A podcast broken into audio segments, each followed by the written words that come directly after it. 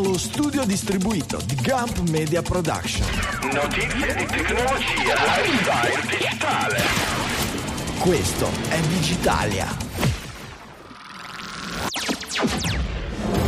Settimana del 15 maggio 2023, l'influencer clonata, un videogame troppo realistico, il robot di Amazon, ma anche passkeys, dating, pali della luce. Questa è molto alta scaletta per un'ora e mezza dedicata alla notizia, quella digitale, all'italiana. Dalle Studio Liguria 1 di Sanremo, qui è Franco Solerio. Dallo studio di Milano Isola Michele Di Maio. E dallo studio di Milano Città Studi, Francesco Facconi.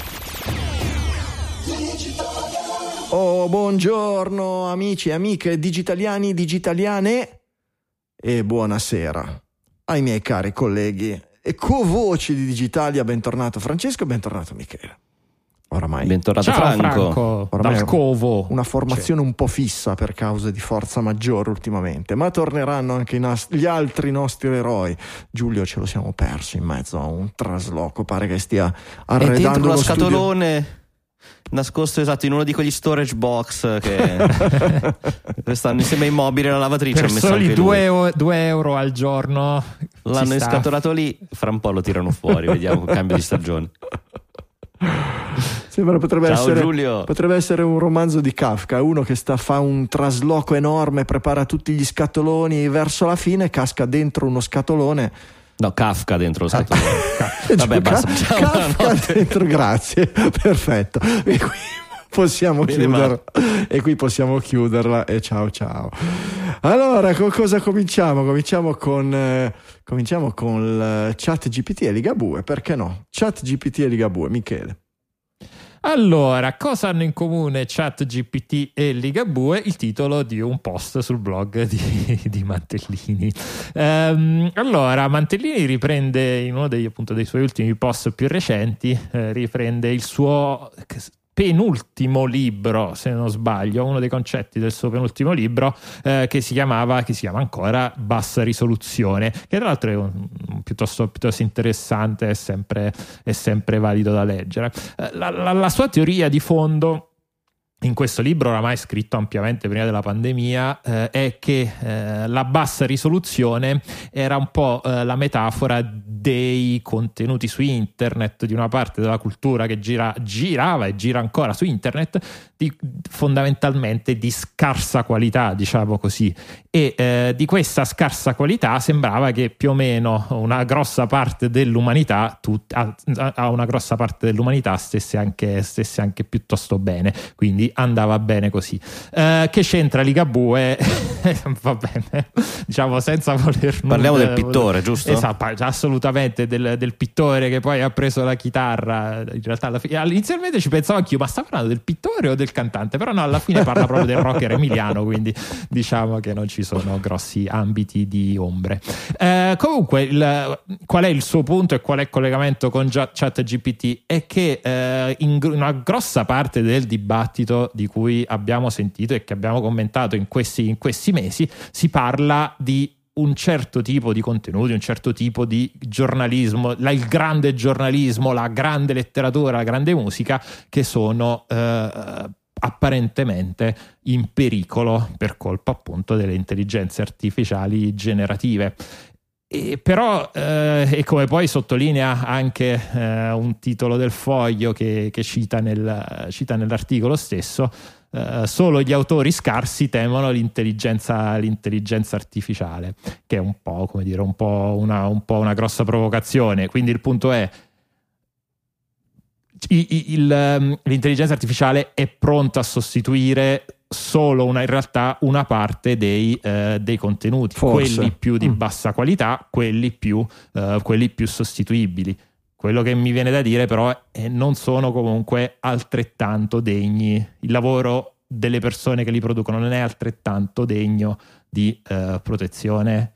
E dove mettiamo l'asticella? Quando è grande la cultura e quando è piccola invece e può essere sostituita Ma eh, guarda, da, da- da un'intelligenza artificiale. Mante- Mantellini è un grandissimo perché come eh, generalmente i commentatori, eh, specialmente quelli un pochino stagionati, eh, di fronte a un pubblico che eh, davanti a una nuova tecnologia si entusiasma, eh, i commentatori tendono a criticare, a vedere i punti critici, a vedere le noie, a vedere i problemi, a vedere... Eh, noi pecchiamo un po' di questo, di questo, tipo di atteggiamento spesso, no? un po' lo sguardo disilluso di chi spesso ha ragione perché spesso il, il, il tempo ci ha dato ragione e vede anche i, quelle che possono essere le problematiche nella, nell'adozione tecnologica. Cominciamo ad avere anche noi una certa età. Eh. Sì, però quelli ancora più fighi come Mantellini criticano i criticatori. Sono, sono, meta, cioè criticano i criticatori. Per cui noi adesso siamo ultra meta e critichiamo il criticatore di criticatori. Il, il, il, Aiuto, aspetta, fammi il disegnino perché inizia a essere un po' come una canzone di Annalisa che lei bacia lui che bacia lei, noi critichiamo che critica lui che critica lei. Siamo più o meno. Non parlavamo Io cioè, non so chi è Annalisa, qui parlavamo di Ligabue, eh, ma non sei giovane. Lasciamo le cose facili come stavano. Ehm ma sì, alla fine dei conti è una, è una, critica nei confronti dell'intelligenza artificiale. Dice ci siamo sbattuti tanto, abbiamo scritto miliardi di righe di codice, spendiamo eh, data center enormi per creare qualche cosa che a malapena riesce a riprodurre eh, lo stesso livello di creatività della spazzatura di cui siamo già invasi. Beh, tutto qui, questo qui è la sintesi dello sguardo disincantato di Mantellini. Possiamo dargli anche retta. Il sguardo di Michele è quello un po' più, come dire, sindacalista, sì, però anche quelli che producono la spazza hanno diritto a vivere. Eh, io credo che si faccia un po' di ogni erba un fascio, nel senso che parliamo di creazione artistica, parliamo di intrattenimento, parliamo di produzione di contenuti, cioè alla fine dei conti il che ne so, il loghino del cartone del latte che compri alla mattina al supermercato non è che deve essere no, la Venere del Botticelli o, o, la Monna Lisa di Leonardo da Vinci. No, certo. non c'è certo. bisogno. È giusto effort per la creazione. Eh certo, ma certamente esatto. no, non ha nessun bisogno. La creatività non è che deve essere per forza fatta di pinnacoli. A volte la creatività è anche creare qualcosa che sia bello abbastanza, utile abbastanza e che riempia lo spazio. Alla fine quello che vende il latte vuole semplicemente che quello che su, sullo scaffale del supermercato attiri di più di quello del vicino, ecco, del, del, del, del concorrente che è vicino di scaffale. E, e ma poi per tanti aggiungendo altri... a... sì, prego, prego. No, dico aggiungendo anche un momentino su quello che dice Mantellini, che in realtà dice non, non dobbiamo essere tutti dei geni della, dell'arte per riuscire a produrre qualcosa di assolutamente rivoluzionario e porta un pochino a sproposito probabilmente Luciano Ligabue come esempio di questo tipo. Eh, in realtà lì addirittura dimostra, a parte Ligabue soprattutto all'inizio ha scritto delle canzoni meravigliose, ma eh, lui comunque riempie stadi, cioè crea emozioni in una serie di persone, non è un loghino del latte, anche se possiamo dire che alcune volte fa delle canzoni che si autoassomigliano e si autoplagiano, però è un discutibile. È un loghino ah, del latte. È un meme quello dell'uso di Ligabue, Esatto, un meme, è un meme, però da questo punto di vista, a parte tutto, che le faccia effettivamente usando sempre i soliti tre accordi o meno, tutte uguali o meno, eccetera, meme o non meme, però riempie stadi, riempie posti enormi e la gente si emoziona. Ed è questa la cosa importante dell'arte, non è importante che tecnica vocale hai, quanto sai suonare la chitarra veloce, il, se usi le parole il concetto, ricercate. Il concetto di arte è molto, il concetto di arte, Francesco, è molto, molto, molto, molto sfuggente e poi lo è ancora un po' di più. Uh, il, il, il, il suo concetto di Ligabue noi potremmo vederlo nei Take That, nel K-pop, in, in, tanta spazzatura che noi vediamo avere magari un successo effimero, ma magari enorme presso determinati settori, magari nelle nuove generazioni, eccetera, e che nessuno si metterà mai lì a paragonarlo a Mozart o a Jimi Hendrix, eh, anche se anche quando c'era Jimi Hendrix, probabilmente da una grossa fetta di intellettuali mantellini-like era considerato un ligabue. Eh, deve essere sempre un po' il tempo quello che decanta. Io credo che non sia possibile, anche nella creazione artistica vera e propria, credo che non, non possano esistere i, eh, i Jimi Hendrix, i Michelangelo, i, i, i pinnacoli dell'arte senza una enorme quantità di Ligabue di cosa, poi non me ne voglia, Ligabue qui non è, non è Ligabue ma è un concetto, no?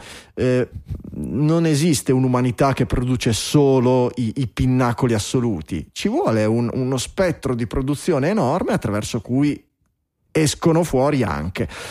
Quello che però possiamo venire, tirare fuori dal discorso è se i sistemi generativi si sostituiscono agli esseri umani per generare l'80% di ligabuitudine, emergono sempre i Mozart, i Jimi Hendrix, i Michelangelo, eccetera. E questa è una domanda più interessante, no? Secondo me. Ma probabilmente sì, nel senso che per alcuni è una necessità di, di, di, comunicare, cioè non è semplicemente un lavoro. Chi deve fare il logino del latte lo fa per portare a casa la pagnotta eh, i Mozart, eh, i Jimi Hendrix sono persone che hanno quel fuoco che hanno quella necessità di comunicare, di fare musica, di sperimentare, sì, ma, ma, di sfasciare chitarre. E secondo te esiste? Beh, prima di arrivare a sfasciare le chitarre, a riempire gli stadi, eh, devono passare attraverso tutta la stessa gavetta da cui passano i, i miliardi di produttori okay, di loghi per il latte. Cioè, tu pensi che esisterebbero e... lo stesso? Allora, oggi non esisterebbe un Mozart perché non, non, non, ha senso andare a sentire un requiem e ricopiarlo pari pari all'età di 8-10 anni quant'era o scrivere quella musica lì. Ma no, ma non sto parlando di quella musica perché lì. esiste già. Ma Francesco, non sto parlando di nuovo. Non sto parlando di quella musica lì, sto no, parlando, okay. sto, parlando di, sto parlando di, un livello di, di, di eccellenza. Esisterebbero eh, gli eccellenti sì, senza una base sì. di mediocrità. È, è, lì che volevo arrivare. Secondo me sì, perché chi vuole. Come eh, emergono? Come, come, emergono? Emergono semplicemente perché comunque sia all'interno della mediocrità. Quando c'è qualcosa che, che, spicca, salta fuori. Se la mediocrità non sarà semplicemente di tanti mediocri... studenti al liceo. Ma se la mediocrità è fatta gratis dai computer, chi paga eh... Jimi Hendrix perché smetta di pulire i cessi e inizia a suonare nei locali? È quello il concetto. Quante Francesco? volte hai suonato in un eh, locale e hai guadagnato di più che pulire i cessi? Probabilmente la maggioranza delle volte meno, con grande rispetto appunto, per chi fa questo appunto, lavoro. Appunto. Per cui, eh, come dire, il Jimi Hendrix lo farà per divertimento, per magari bersi la birra gratis al locale, ci sarà sempre. Che, e, e, quello lì comunque emergerà rispetto a tanta musica, tanta arte, poi allarghiamolo, generata dal computer.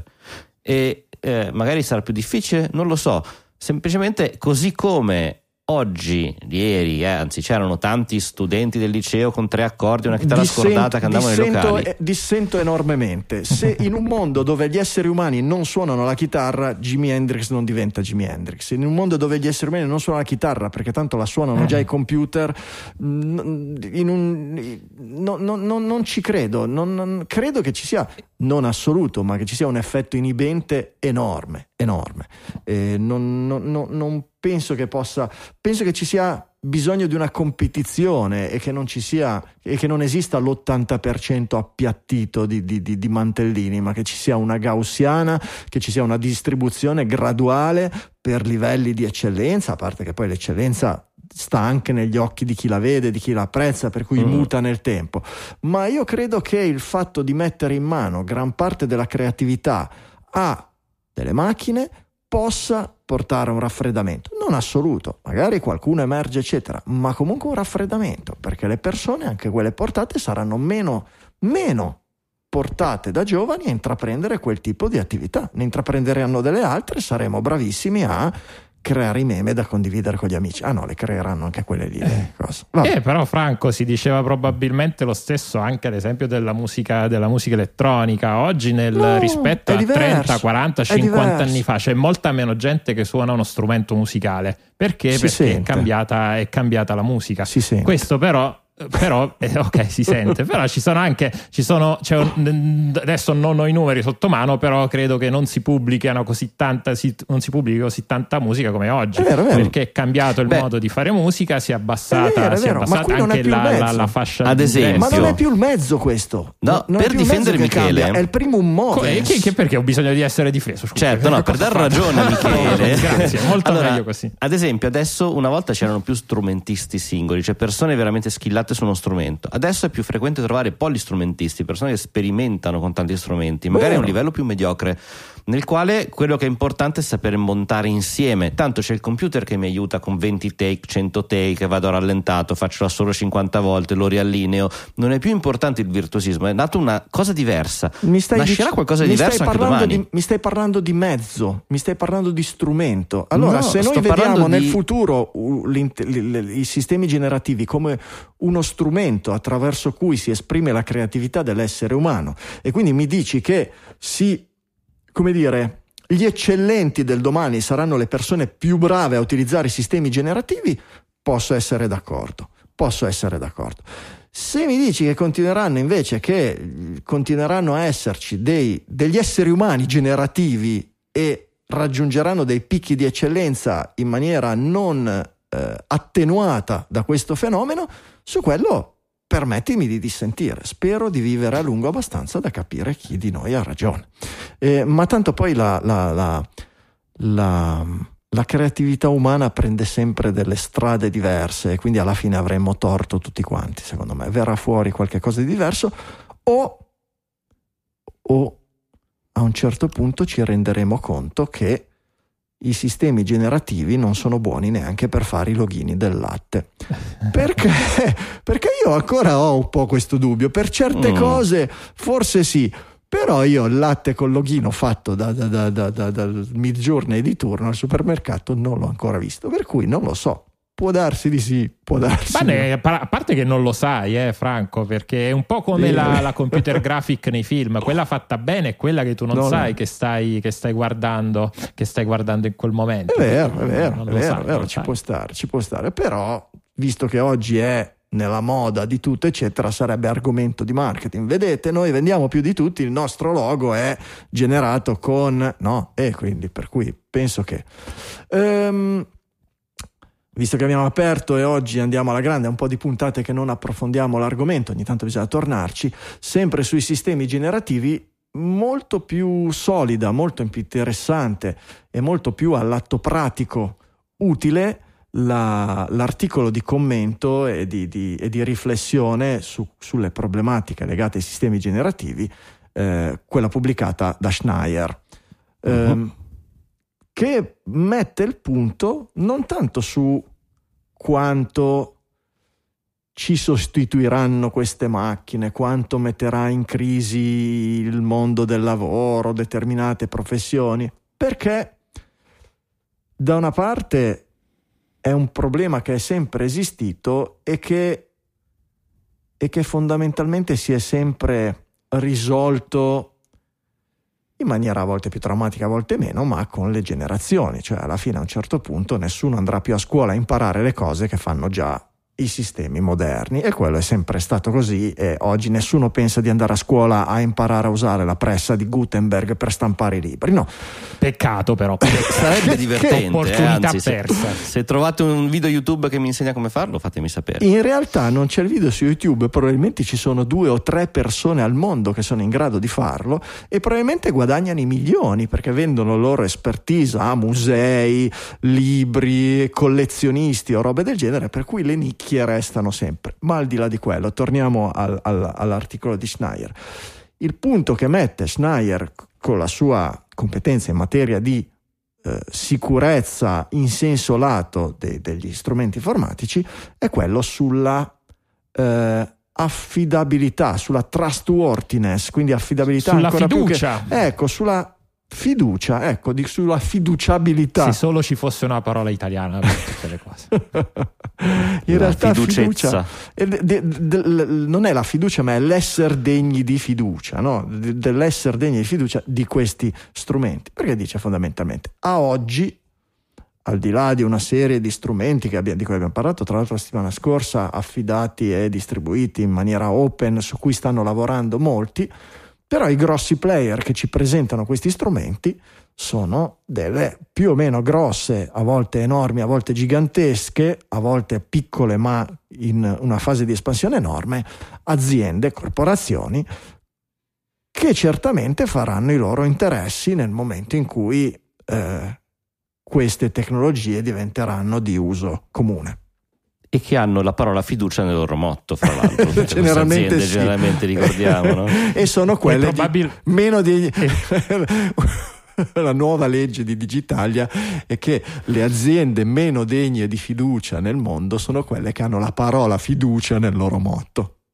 Esatto, perché di solito ce l'hanno, ce l'hanno soltanto lì. L'articolo Beh, poi che, di Schneider il primo è gallo interessante che perché canta. Prego, prego. è un vero e proprio decalogo. Adesso non ho contato quante sono le, le regole, i punti che mette in piedi per quella che può essere un, un'intelligenza artificiale appunto degna di fiducia. Lui diciamo che lo sfondo di questo articolo è un futuro in cui, un futuro molto plausibile, in cui eh, ognuno di noi avrà uno di questi aggeggini software che eh, ci aiuterà nella vita, no- nella vita, quotidiana, un copilot, un assistente, un vi ricordate i vecchi assistenti vocali? Ecco, qualcosa di un po' più di un po' tipo più le furbo di alicchie. quello. Esatto, le alicchie, ve le ricordate le alicchie? Eh, comunque, eh, cosa, quali sono i punti fermi di questo di questo decalogo innanzitutto che deve essere eh, innanzitutto parte dal presupposto che oggi non c'è nessuna uh, intelligenza artificiale che rispetti questi, eh, questi canoni eh, questi canoni che sono il fatto che deve essere controllabile dall'utente. Oggi assolutamente non è così. Dovrebbe spiegare il, il flusso dei suoi ragionamenti e citare le fonti a stento fanno quest'ultima qualcuna fa a Ci stento provano, quest'ultima eh. cosa. Ci stanno iniziando a provare ne parleremo anche OpenAI ci stanno a provare. Eh, dovrebbe girare sui, in locale quindi non su quantomeno non sul, non sul cloud ma in una versione anche ridotta sui dispositivi posseduti dalla, dalla, dalla persona cosa che oggi è ben, è ben lontana. Eh, cos'altro eh, dovrebbe poi essere migliorata? Il labor lime dovrebbe essere fatto sulla conoscenza che, eh, che, che produce ognuno, ognuno, di noi, dove, dove, conoscenza può essere, ad esempio, le, le email o i tweet o i documenti che scriviamo. Ecco, nel momento in cui diamo in passo tutta la nostra vita che produciamo dal sotto forma digitale a un'intelligenza artificiale, quantomeno ecco, deve essere Ecco, degna di, di, fiducia. Posso dire che secondo me non basta tutto questo. Cioè, è, l'articolo di Schneider è bellissimo e va assolutamente letto, lo consigliamo, lo troverete nelle note dell'episodio, ma secondo me non basta perché lì riporta degli esempi dicendo ma siamo sicuri che poi quello che arriverà, verrà comunicato sarà... Eh, con, secondo ad esempio le tue idee politiche e non quelle che, che vuole l'azienda o il produttore del modello, eccetera. Vero, però è anche vero che quando iniziamo a parlare e confrontarci con qualche intelligenza umana, quindi non artificiale, eh, di carne, ci interessa anche avere dei punti di vista diversi, non sempre avere solo il punto di vista eh, completamente nostro, perché diventa un, quasi un appiattimento, anzi un rischio. Noi stessi Eh. probabilmente andiamo in contraddizione con noi stessi più volte durante No, la, certo. nostra vita e le Certo. nostre giornate. Certo, il problema è l'appiattimento nei confronti di idee Eh. che parlano solo per bocca, no? Da- da- da- ideate da chi ha un certo tipo di interessi.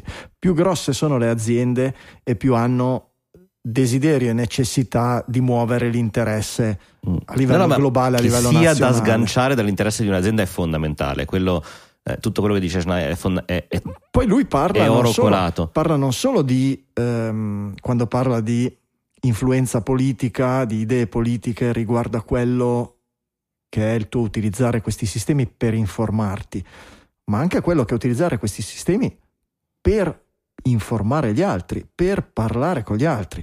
Cioè se questo sistema, se questi sistemi ti permettono di scrivere una risposta a una mail, un saggio, di tenere delle conversazioni, eccetera, eh, possono colorarle di determinati significati che non sono completamente i tuoi o che sono molto disallineati con i tuoi e che magari hai poca capacità barra voglia di rileggere e di andare a correggere. Capisci quello, quello- Ecco, quello che dice questo lui? è un passaggio fondamentale. Eh, questo è enorme, questo Il rileggere, enorme. cioè l'accettare Eh, la certo. bozza come finale. Eh beh, quante volte lo facciamo già con gli strumenti che abbiamo? Quante volte noi più, più gli strumenti vale lo stesso discorso del- del- dell'addormentarsi mentre la Tesla guida da sola cioè più gli strumenti sono utili un po' perché li prendiamo proprio per impigrirci ma più fanno loro meno la nostra attenzione è desta e su quello non, non, non, c'è assolutamente dubbio. Cioè, se tu paghi una segretaria perché ti scriva delle lettere, eh, non vuoi spenderci lo stesso tempo a correggerle che se te le dovessi scrivere da sola, perché a quel punto che cacchio paghi la segretaria a fare? Se la segretaria te la scegli tu, è un conto. Se la segretaria te la sceglie Google è un pochino diverso il discorso, no? E questo è il tipo di... Però il, il, il um, fa un, un passaggio che, che, poi riporta ai nostri temi classici, che poi non sono neanche nostri, ma che spesso prendiamo da, da, dai vari autori che leggiamo tutte le settimane, ma è il solito discorso dell'inscittificazione, cioè alla fine dei conti questi grossi, eh, queste grosse aziende hanno tra virgolette, inscittificato qualsiasi servizio, cioè ce l'hanno presentato all'inizio come figo, come utilissimo, come economico e, e, il giorno che tutti ci siamo affidati in pieno e non siamo più in grado di farne a meno, hanno iniziato a modificarlo rendendolo meno utile, meno appropriato, meno, come dire, meno not di quello che per il loro proprio interesse. Prima per quello magari dei loro advertiser e poi per il loro puro interesse l'hanno rovinato sia per noi che per gli avversari. Come possiamo immaginare che un destino diverso sia previsto e attenda i sistemi generativi se li mettiamo in mano alle stesse aziende, esattamente alle stesse aziende o aziende che si, che si, che si appoggiano sugli stessi meccanismi? Infatti l'articolo, nell'ultimo terzo dell'articolo, è, dice realisticamente dobbiamo pre- prepararci a un futuro in cui queste intelligenze artificiali, queste tecnologie non saranno degne della nostra fiducia. Quindi tutto molto bello, però appunto realisticamente per come è andata la storia dell'evoluzione tecnologica e non solo dell'umanità degli, andrà del probabilmente sempre. così beh si chiama coazione a ripetere no? si, mm. chiama, si chiama coazione a ripetere però mai come questa volta c'è un'attenzione molto alta mai come questa volta nelle fasi precoci della pubblicazione di una tecnologia dirompente c'è questa criticità, perché quando Facebook ha iniziato a dire mettete tutte le vostre foto iniziate a mettere i pollicioni alle amiche che vi piacciono di più, eh, non c'era questa attenzione. Quando Google ha detto venite tutti a casa mia per cercare le cose su internet o per mandare e ricevere le email, non c'era questo tipo di attenzione. Oggi siamo all'inizio di questa, della diffusione di questi strumenti, eppure leggi, progetti di legge della comunità europea, tutto il mondo che ne scrive, quotidiani che ne scrivono, per cui abbiamo una possibilità per cambiare il nostro destino, per non ripetere esattamente gli stessi errori. Riusciremo ad afferrarla? Chi lo sa, però forse siamo un po' ecco, più svegli stavolta. Sai qual è la differenza rispetto alla casistica di prima? Tu citavi la segretaria o il segretario, visto che possiamo assolutamente essere inclusivi, che, eh, a cui fai scrivere una lettera e come dire lasci, non controlli, lasci ti fidi. In realtà perché questa persona sa che potresti leggere prima o poi una sua lettera e o il destinatario potrebbe dire ma cosa mi hai scritto e in quel momento perderebbe il lavoro. Ecco, dovremmo riuscire a creare questo senso di, eh, del dovere questo senso del fare le cose bene, non, questo senso di paura non, non, è quello perché è chiaramente sbagliato, ma il concetto rimane anche all'intelligenza artificiale. Questa sarebbe la soluzione. Dovremmo poterle licenziare, dovrebbero subire. Per licenziarle, per licenziare hai bisogno di intanto definire il bene, no? Che cos'è bene certo. fare bene. E, eh, era un'iperbole che stavo facendo no, no, ma ti capisco. Però... Due, hai bisogno di una concorrenza. Oggi di segretari e segretarie disponibili sul mercato del lavoro ce ne sono a mucchi. Il giorno che i sistemi generativi ce n'hai tre, perché c'è quello di Google, quello di Bing e quello di OpenAI, che poi sono la stessa cosa, gli ultimi due, ah, eh, diventa un pochino dif- più difficile. No, ma infatti dovrebbe il sistema, cioè l'istanza, eh, avere sì. questa conoscenza di te questa, questo eh, rispetto. Penso che l'unica speranza, ma perché Google dovrebbe avere interesse a fare una roba del genere? Io credo che davvero l'unica possibilità sia quella di avere dei sistemi open, dei sistemi eh, aperti come quelli di cui parlavamo la settimana scorsa, che facciano come minimo da contrappeso, da contraltare, che si riesca in open a sviluppare qualche cosa che sia allo stesso livello di quello proposto da loro. Eh, c'è la pre come si dice, eh, il pregiudizio che quello che arriva dai sistemi open sia di più bassa qualità e meno valido, ma è un pregiudizio stupido perché abbiamo degli esempi di fronte agli occhi di tutti, magari non nel mercato consumer, ma se guardiamo il 90% delle cose che noi, dei siti che visitiamo, del, del, degli strumenti che vengono utilizzati per presentarci le cose su, su internet, arrivano dal mondo dell'open, dell'open source, e del, degli sviluppi open, eccetera. Per cui dire che eh, i meccanismi dell'open non siano in grado di produrre delle cose di qualità, di eccellenza, di, di, di, di degne di cose globali, è, è, una stupidaggine. Per cui speriamo che un futuro, in un futuro i sistemi generativi che avremo nei nostri telefoni siano gli Apache, i, i, i Linux, i MySQL del, di, di, oggi, no? E non i Google, gli Yahoo di oggi. Mm?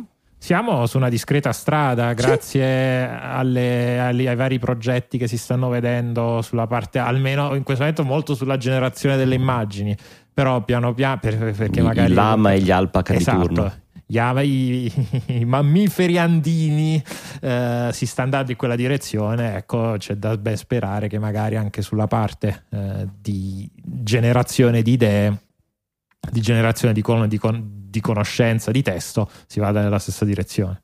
Eh sì, certamente. Ehm, due secondi per i contatti al volo. Eh, Digitali FM at mastodon.1, nostro account ufficiale, Michele DM at livellosegreto.it, M di Sola at livellosegreto.it, Franco Solerio at mastodon.social. Eh, c'è già la, la, baruffa nel mondo di social, avete visto gli ultimi, gli ultimi commenti che arrivano eh, dagli amministratori, se non sbaglio, di Mastodon 1, di livello segreto, di Mastodon 1. Se siete su mastodon.social prendete in considerazione la possibilità di spostarvi su un'altra istanza. Gli amministratori, gli amministratori di altre istanze istanze hanno già iniziato a silenziare Mastodon.social per colpa dei troppi messaggi provenienti da account spam. Ieri siamo stati colpiti dall'ennesima vaca- va- valanga di messaggi truffa, i mod di Mastodon 1 sono riusciti a mitigare per tempo l'attacco, ma molte altre istanze hanno deciso di bloccare il server per proteggere i, po- i propri iscritti. Oggi c'è una c'è una grossa polemica. No? Da una parte la settimana scorsa è uscita la versione del software di Mastodon che quasi di default eh, instrada i nuovi utenti a creare un account su mastodon.social che è gestito dagli stessi sviluppatori, dalla stessa entità che, che, che sviluppa Mastodon.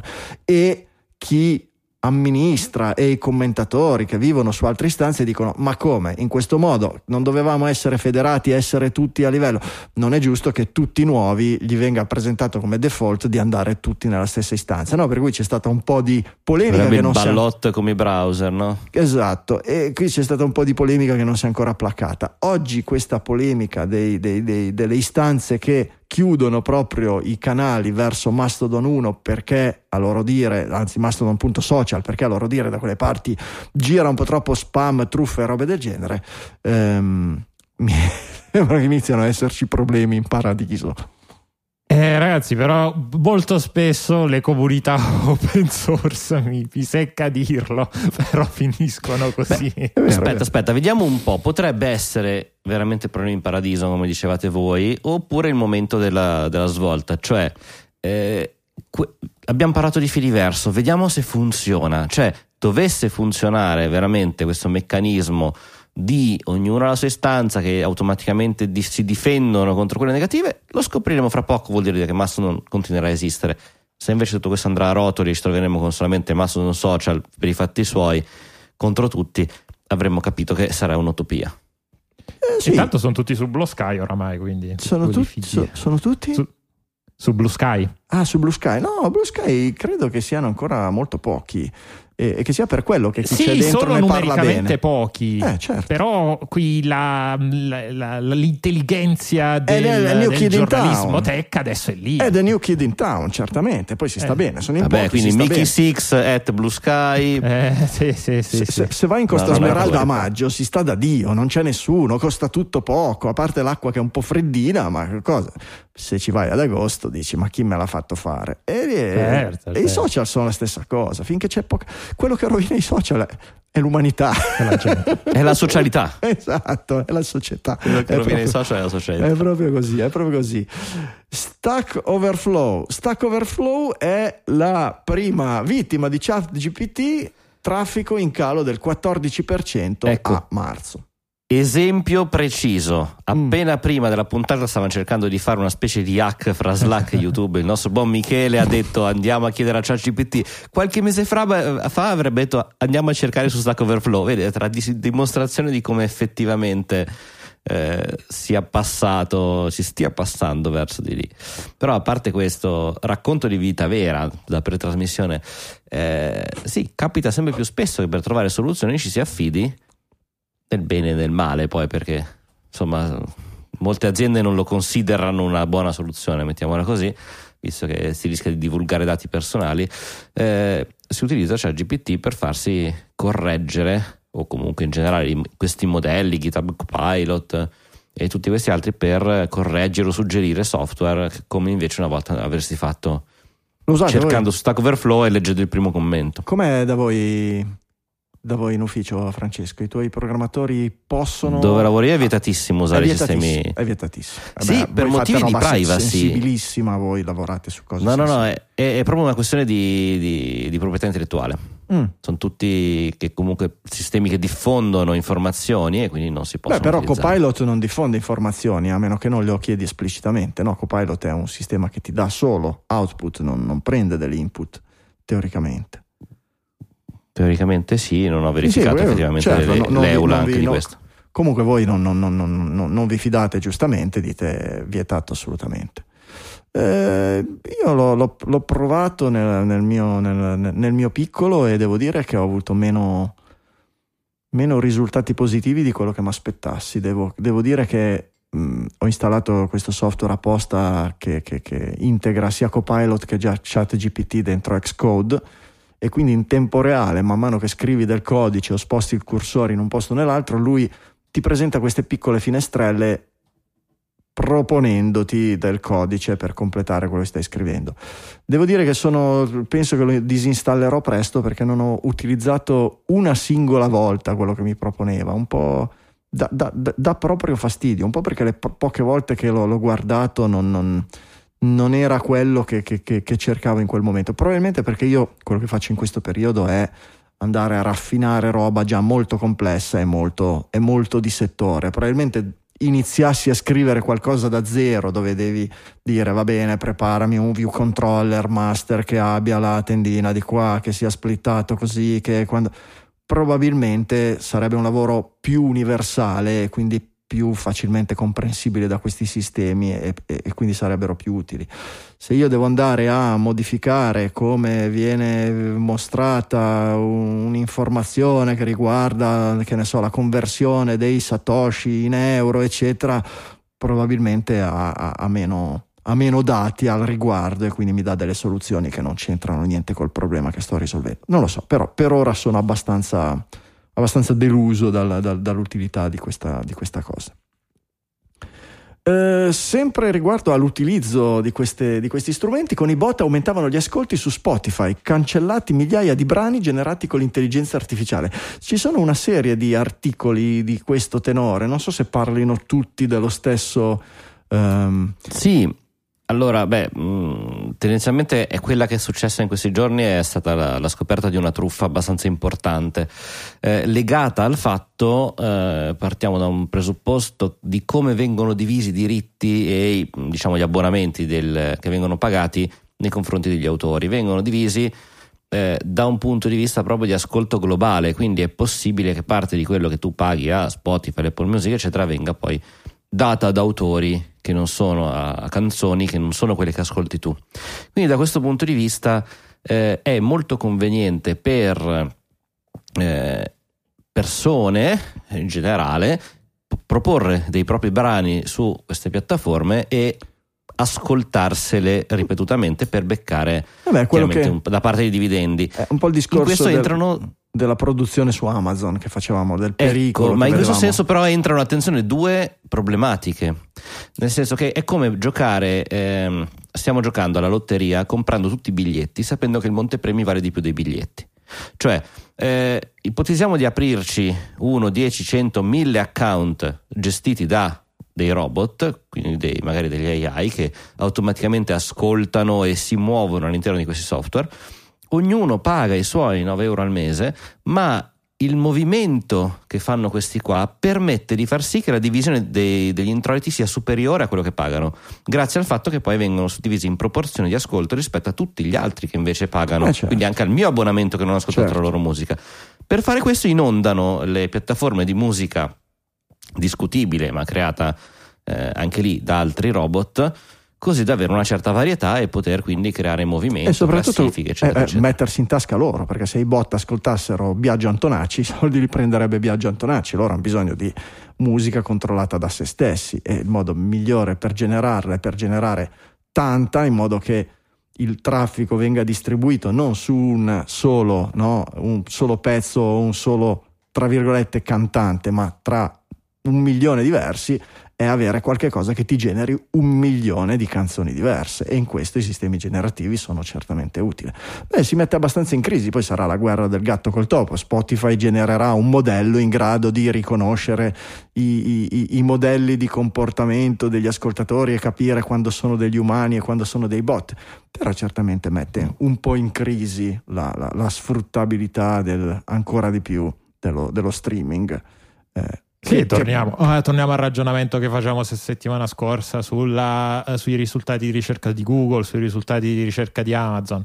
Tanto di quello che succederà tra 1, 2, 3, 5, 10 anni sui sistemi generativi e di come, come dire, se verremo invasi da questo tsunami di, eh, di contenuti e come le piattaforme, i gatekeeper, i detentori delle barre di ricerca reagiranno e forse ancora di più come decideranno o se, se ci riusciranno di trarre profitto da questa E su, da questa su Spotify situazione. la Ecco. cosa è ancora più critica perché non è una questione di erodere una parte dei profitti, Eh, no. è un modello È non, esatto, è un modello che non ha ancora iniziato non ha- a dimostrare di essere sostenibile. Se, se- se inizia a avere anche questi problemi, ai ai ai. Infatti il problema è proprio il modello comunque, cioè eh, in tutto ciò è un bug diciamo del sistema comunque di, di royalties che è pagato per ascolto, eh, non per magari apprezzamento che un utente ha nei confronti di e questo fa sì che veramente basti ascoltare, basti fare ascoltare tante Eh, certo. volte e questo un bot lo fa benissimo. È uno dei problemi del modello di business del- dello, dello streaming online, certamente. Comunque si utilizzavano questa piattaforma che si chiama Boomi per creare le canzoni, che è una piattaforma assolutamente lecita che dice di aver creato qualche canzoncina, tipo 15 milioni di canzoni. Beh, tu, cioè scusa, il eh, tu- 14% della, della musica totale registrata in tutto il mondo.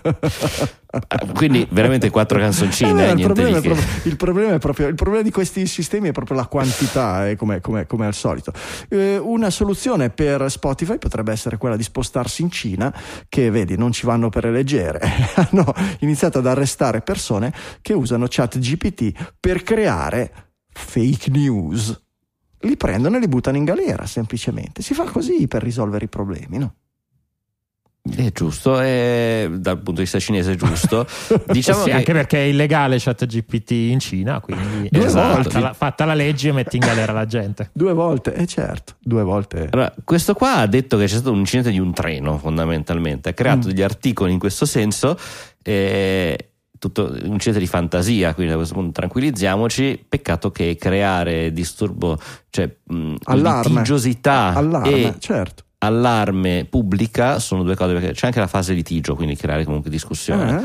Sono due cose punibili fino a, fino a 5 anni di reclusione. E appunto in Cina non ci vanno leggeri da questo punto di vista. Digitalia sarebbe in galera dalla puntata 2 fondamentalmente in Cina sembra se generare litigiosità è sufficiente ad andare in galera va bene mi date, mi date qualche minuto per ringraziare squarespace.com, il nostro sponsor e la migliore piattaforma all-in-one per pubblicare sulla rete. Squarespace è un sistema integrato dove trovate la soluzione ideale a qualsiasi necessità di creare un sito internet. Squarespace è facile da usare, non ci sono plugin da installare, le varie funzionalità si aggiungono trascinando dal pannello di controllo delle vostre pagine i vari elementi, immagini, gallerie, portfolio, audio, video. Si posiziona tutto con un clic del mouse esattamente nel posto della vostra pagina dove li vedranno i vostri visitatori.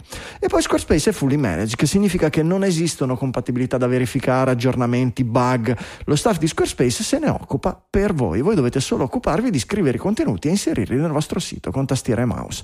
E poi Il sistema include strumenti per la realizzazione di negozi online completi, tant'è che Squarespace è usato da centinaia di migliaia di negozi in tutto il mondo. Contiene strumenti per la gestione del magazzino, processare ordini, inventario, email ai clienti, carta di credito, pagamento, tutto con la solita interfaccia intuitiva a cui siamo abituati con Squarespace. E poi una feature di cui vi abbiamo parlato poco è la possibilità di gestire campagne email. Potete chiedere gli indirizzi ai vostri visitatori e trasformarli in clienti assidui impostando campagne di comunicazione via email. Anche qui ci sono template ultra professionali da cui partire per poi personalizzarli come meglio preferite con i vostri loghi e le vostre grafiche. Ci sono poi analitiche complete che vi aiutano nel seguire l'efficacia di ogni campagna e come qualcuno ci ha chiesto, nella sezione supporto del sito di Squarespace ci sono tutte le indicazioni e tutorial per essere sicuri che il vostro sito sia completamente a posto con il GDPR, che non è poco il giorno d'oggi. Se poi avete problemi, supporto utenti a disposizione 28 ore su 24, 7 giorni su 7 dove ogni membro del team di supporto è un utente esperto della piattaforma Squarespace e vi risponde direttamente da un ufficio Squarespace, niente call center in giro per il mondo. Che abbiate un problema tecnico complicato o una richiesta semplicissima su come funzioni qualcosa, loro sono lì per aiutarvi e se non sono in grado gli basta uscire da una porta e entrare nel, in quella a fianco dove ci sono gli sviluppatori del sistema che sanno tutto proprio a livello di codice, possono andare a vedere il codice e capire perché quello che volete fare non funziona. Bene, provatelo, provatelo gratis, non vi serve la carta di credito, vi basta andare su squarespace.com slash digitalia e attivate la vostra trial gratuita. Se poi non vi serve, ve ne dimenticate, non avete messo nessun metodo di pagamento, non avete nessuna sorpresa in banca, ve ne dimenticate e basta, ma un giorno ve ne ricorderete. Succede a tutti i digitaliani prima o poi di ricordarsene, perché succede a tutti i digitaliani prima o poi di aver bisogno di un sistema veloce con cui creare un sito web di qualità professionale per noi, per qualcun altro, eccetera. Beh, in quel momento ricordatevi di Digitalia, perché Digitalia, oltre a essere il posto dove avete sentito parlare di Squarespace, è anche il codice coupon che dovete mettere per avere diritto al 10% di sconto sul costo del primo anno di abbonamento. Ricordatevi, Digitalia, codice coupon, 10% di sconto sul primo anno di abbonamento. Grazie a Squarespace per aver sponsorizzato anche questa puntata di Digitalia.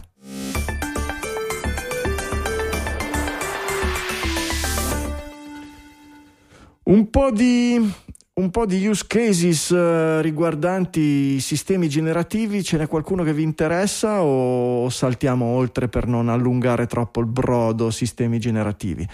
Beh, la, la, la, la influencer che si è clonata video, audio e tutto e si affitta a un euro, Eh, esatto. un euro il minuto, poi, poi A un un euro al dollaro minuto al per un dollaro al minuto. chat- chattare con un influencer che non è lei però.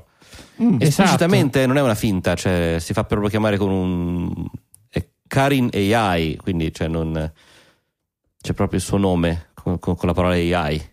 Sì, è, è chiaro, è chiaro, ma i suoi, i suoi follower sono talmente in qualche modo affezionati e desiderosi di contattarla che pare che abbia, eh, abbia fatto una proiezione di guadagni fino a 300 mila dollari al mese. Dice che la, la sta aprendo gradualmente, ha un successo bestiale e ha delle liste d'attesa colossali. Sarà per la novità del poter interagire con un sistema AI del suo eh, de- de- del- della, de- della influencer preferita di tanti, di tanti utenti, però mi stupisce questa cosa. Beh, già lei comunque tramite un abbonamento permetteva di chattare su, su Telegram con lei e aveva pare una, un'infinità di messaggi che non ci riusciva più a stare dietro. Da qui è nata la necessità di trasformarsi in un AI. Eh, probabilmente anche per i, i suoi fan il poter ottenere una risposta in tempo reale, una risposta credibile da parte sua, comunque sem- sempre sua in un certo senso, eh, gli ha creato così questa eh, opportunità. Poi, eh, come dire, sembra che questa AI possa essere spinta verso eh, discorsi che lei in prima persona magari non farebbe, quindi aumenta un po' la, la, la prurigine da questo punto di vista. Sì, oggi eh, lei si chiama Karin Mergio- Mergiori, lo so, Margiori, non lo so. Karin Marjorie. e, e la, trovate su, la trovate su Instagram. Tra l'altro è interessante come questa persona abbia, non l'avevo mai sentita prima, ha 220.000 follower e l'account privato, cosa che è quantomeno, quantomeno peculiare. Eh, perché devi appunto- pagare per poter accedere. E ho capito, però il, oh, una cosa è l'account Instagram e quindi vedo le foto, mi faccio le pubblicità tramite le mie, tramite le mie foto. Questa persona probabilmente dire, ha fatto questa mossa dopo essere diventata famosa, oggi ha l'account privato. Se andate sul, sulla bio di Instagram è possibile act, eh, eh, eh, attivare la virtual girlfriend che comunque è un tipo di posizionamento del tuo prodotto che va un po' sul pruriginoso. Adesso io ripeto, io questa persona io non so cosa faccia, magari eh, non so se ha degli account OnlyFan ed è diventata famosa per queste cose, per queste cose. Però, eh, come dire, se la sta un po' andando a vendere esattamente in quella, in quella direzione. Che cosa ovviamente, sta andando a vendere? se stessa, probabilmente, la sua, personali- la sua personalità, probabilmente. Beh, beh, beh, sì, sì, sì, sì. No, ovviamente il problema è nel momento in cui già oggi ci sono tante persone che fanno fin troppo affidamento eh, nei confronti degli influencer e dei contenuti eh, degli influencer, trattandoli quasi come amici, quando non sono, come dire, ricambiati neanche da un'intelligenza artificiale che non gli risponde e la cosa mi fa ancora più paura nel momento in cui c'è un'intelligenza artificiale che ti risponde, con cui puoi intrattenere delle conversazioni, per quanto l'articolo dice che dopo circa un'oretta di conversazione, quindi fatturati 60 dollari eh, la, la, conversazione, le stessa l'intelligenza artificiale a mandare un po' a scemare la, la conversazione, dice perché non ci sentiamo dopo, ecco, eh beh, mi sembra sono... un po' sfru- sfruttamento de, di persone che magari hanno bisogno di parlare con qualcuno. Forse Comunque, se vogliono sì, parlare sì, a voce, certo, possono chiamare l'199. In questo caso, probabilmente sì. Però, Michele, il meccanismo è: tu pensa a una persona con cui ti piacerebbe molto chiacchierare e che non è a te accessibile, no? Sì. Che può essere, che ne so, Bob Geldof, Roger Waters o, o, o, una persona che non c'è più, o Aldous Huxley o che ne so, o Edgar Allan Poe. E oggi un po' pensa alla voglia che, a quanto ti piacerebbe parlare con una persona del genere, non necessariamente una di quelle, ma immaginatela tu nella mente. Certo, è un certo. po' la novità di provare a parlare con un AI, eccetera. Non li pagherei, non dico 60 dollari per chiacchierarci un'ora, ma 5 dollari per provare a chiacchierarci 5 minuti. Io probabilmente ce li metterei okay. la prima volta. Poi non so Lo se sfizio ti vuoi togliere, esatto, ma non esatto. ne fai affidamento per la tua vita di ogni giorno. Spero di no, credo di no. Però poi i meccanismi della dipendenza sono mostruosi, eh, perché eh. qualsiasi qualsiasi dipendente dice ma io non ci cascherò mai Beh, parliamo di qualsiasi cosa possiamo parlare del, del, del, dell'eroina del gioco d'azzardo dei videogame o, o di, di tutto digitali. quello che vogliamo e, anche, vabbè, evitiamo di scendere nello scurrile, anche Digitalia, certo. Per cui, boh, non lo so, certamente che eh, possano avere un'appetibilità e anche essere un po' pericolosini questi strumenti utilizzati così senza normative né niente, eh, certo, non c'è dubbio, non c'è dubbio, ma l'umanità è brava a farsi del male da sola con appunto cose che creano dipendenza, guardate le leggi su, su, su, che hanno permesso di aprire sale videopoker e scommettitorie in giro per tutto il nostro paese e, e, e, fatevi, e fatevi, due domande.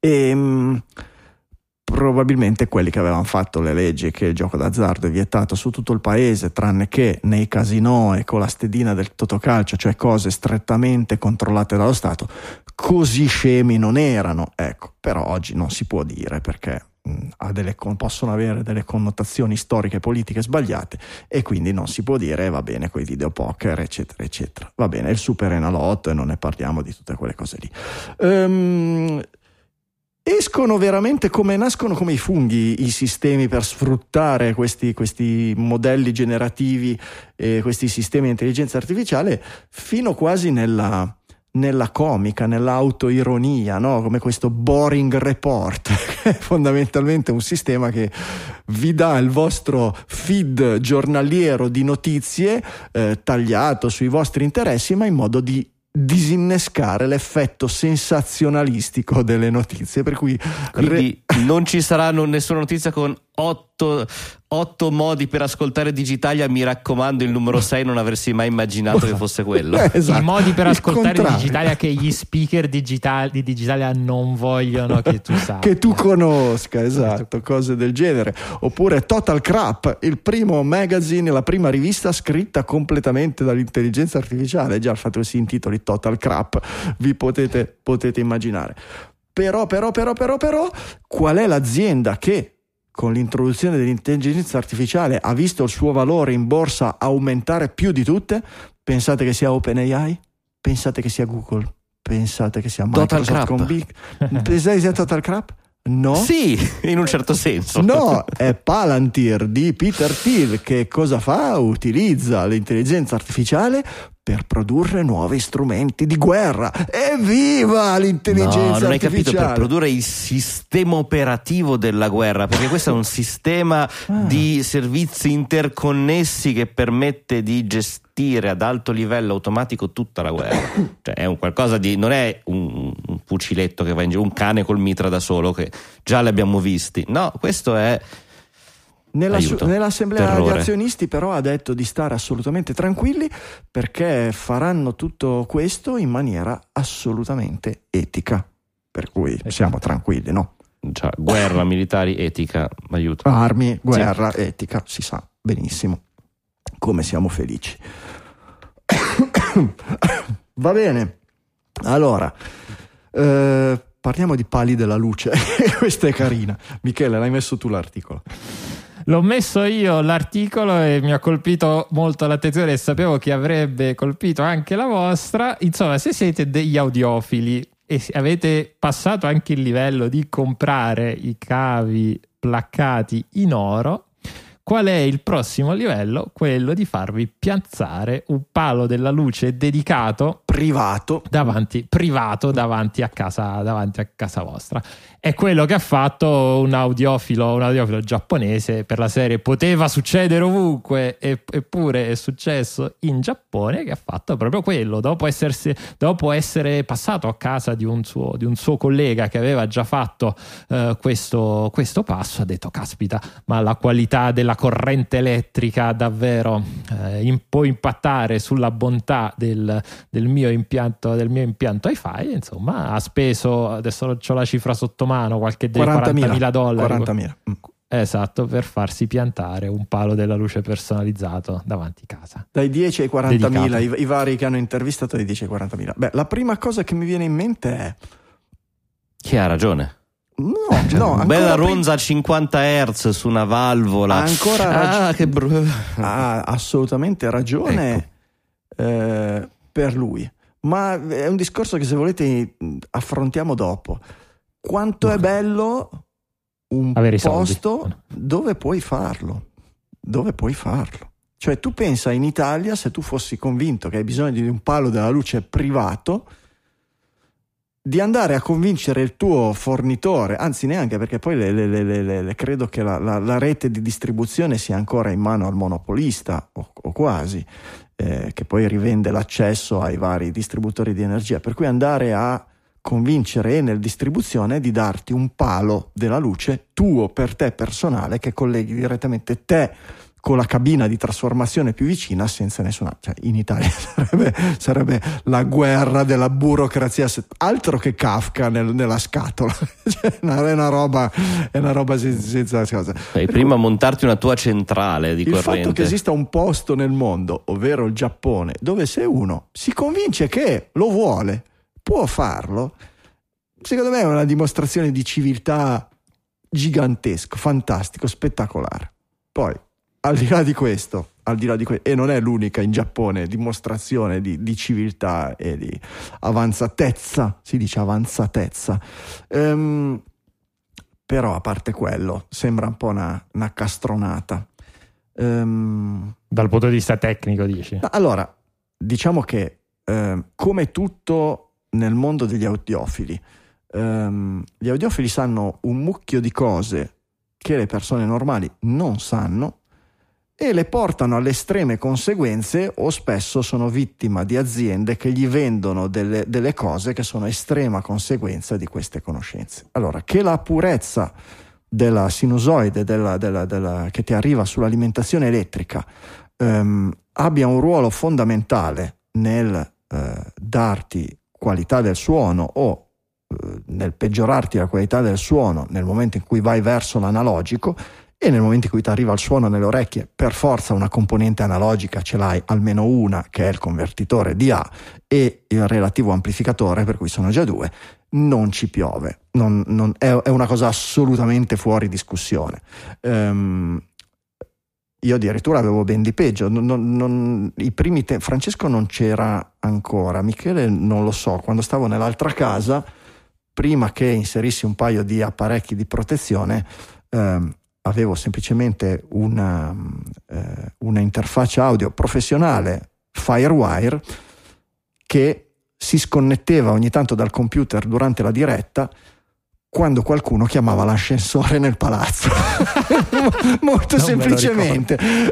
Lo, spike di, di corrente. Che... Esatto, prima lo spike e poi l'assorbimento calava la corrente abbastanza sì. che la Firewire uh, e, la, e la, il computer Però, e l'interfaccia si disconnetteva. Tu mi insegni che un gruppo di continuità sì, con certo, un bello certo, stabilizzatore, certo, certo esatto, non roba esatto. economicissima, ma comunque no, meno no. di portarsi un palo ecco, della luce in ecco, casa, un quello, trasformatore. È quello, è quello, è quello, assolutamente. Qualsiasi studio di registrazione e e, e, e, oggi anche gli studi domestici, compreso quello di Digitalia, hanno delle cose che si chiamano power conditioner, cioè mh, condizionatori, stabilizzatori, anche se sono qualcosa di più di uno stabilizzatore di corrente, di diversa complessità che con delle cifre dai 200 ai 1000, 2000 euro, quelli proprio più complessi, ti danno una sinusoide assolutamente pura, qualsiasi sia il disturbo che ti arriva sulla linea perché tu la condividi con i vicini sì, di casa. Ma in molti casi hanno una batteria in mezzo che esatto. prende la corrente, la riemette dall'altra parte, di fatto non è quella della linea e ti eviti le ronze per l'appunto. Sì, in realtà, no, in realtà negli studi non si utilizza la batteria del no, mezzo, ma si utilizzano per... trasforma- una serie di trasformatori, per cui certo. di solito Tutti trasformatori di quelli, modo. esatto, disaccoppiando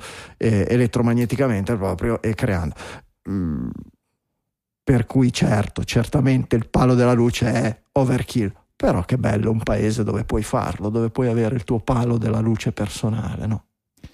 Sì, attenzione ovviamente poi agli estremi perché poi se puoi fare tutto con i soldi, ecco, poi quello senza soldi si trova il palo della luce piantato davanti al balcone. Quindi ecco, sempre trovare il ah, balance okay. vero, tra, vero, vero, tra certo. il privilegio il e, la, bello, la, la libertà. Ecco. Il bello comunque di questo articolo è che questo simpatico signore si è fatto mettere il palo della luce perché il suo amico ce l'aveva già. Esatto. Cioè non era la prima volta al mondo chi sono io per non avere il palo della luce come ce l'ha Francesco? Ed avrà messo sicuramente un po' più alto.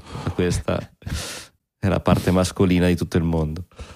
Un videogioco troppo realistico, questa non mi, mi, mi mancava. In realtà dico, oddio com'è realistico eh, questo videogioco. La prima volta mi è capitata con un software del Commodore 64 che è uscito un giochino molto molto semplice che era un attacco, dovevi respingere con dei cannoni un attacco alieno sulla, sul Campidoglio, sul, sul Parlamento americano, sul, non mi ricordo se era, o la casa, no, se era il Campidoglio, vabbè, e, e aveva una grafica che era mille volte meglio di, una, di, una, di, una, di, quello a cui eravamo abituati con i videogiochi del Commodore 64. Ora potete immaginare cosa fosse, però ai nostri occhi di ragazzini abituati a quello dicevamo oramai è praticamente indistinguibile da una fotografia. ecco.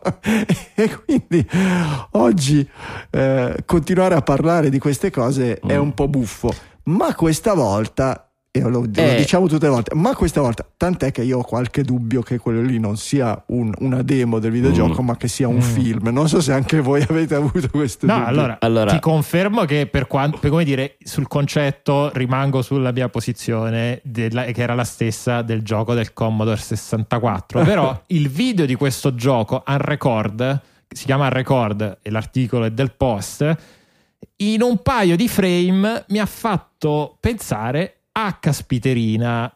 E non è forse è un gioco mosso dalla Real Engine 5 e nei, nei mesi scorsi e sono passati su Twitter c'era quel, uh, quella demo di una stazione della metropolitana giapponese che era dal livello di fotorealismo qualcosa da farsi esplodere il cervello. Va bene. Però questo gioco ha due caratteristiche almeno il video del gioco ha due caratteristiche particolari. Il primo è che è, um, vabbè, è senza interfaccia quindi è un first person shooter. Sì, senza HUD, non, non hai le vite, non, non, non hai la mappa, non esatto, hai proiettili, gli ammo, hai... niente. Esatto. esatto. La seconda cosa, che forse è quella che ancora più della grafica stessa, del dettaglio della grafica stesso, f- mi ha fatto onestamente impressione anche a me, è stato che simula non la visuale della persona, ma una bodycam con tanto di distorsione un po' um, fisheye del, della lente della bodycam stessa. E comunque in un, in un, momento storico in cui siamo abituati a vedere delle immagini girate in prima persona ma non ovviamente tramite come le vede un soldato o un poliziotto ma tramite queste bodycam rivederla poi su un videogioco devo dirti che è quello steppe, quel passettino fuori dall'Uncanny Valley per quanto mi riguarda.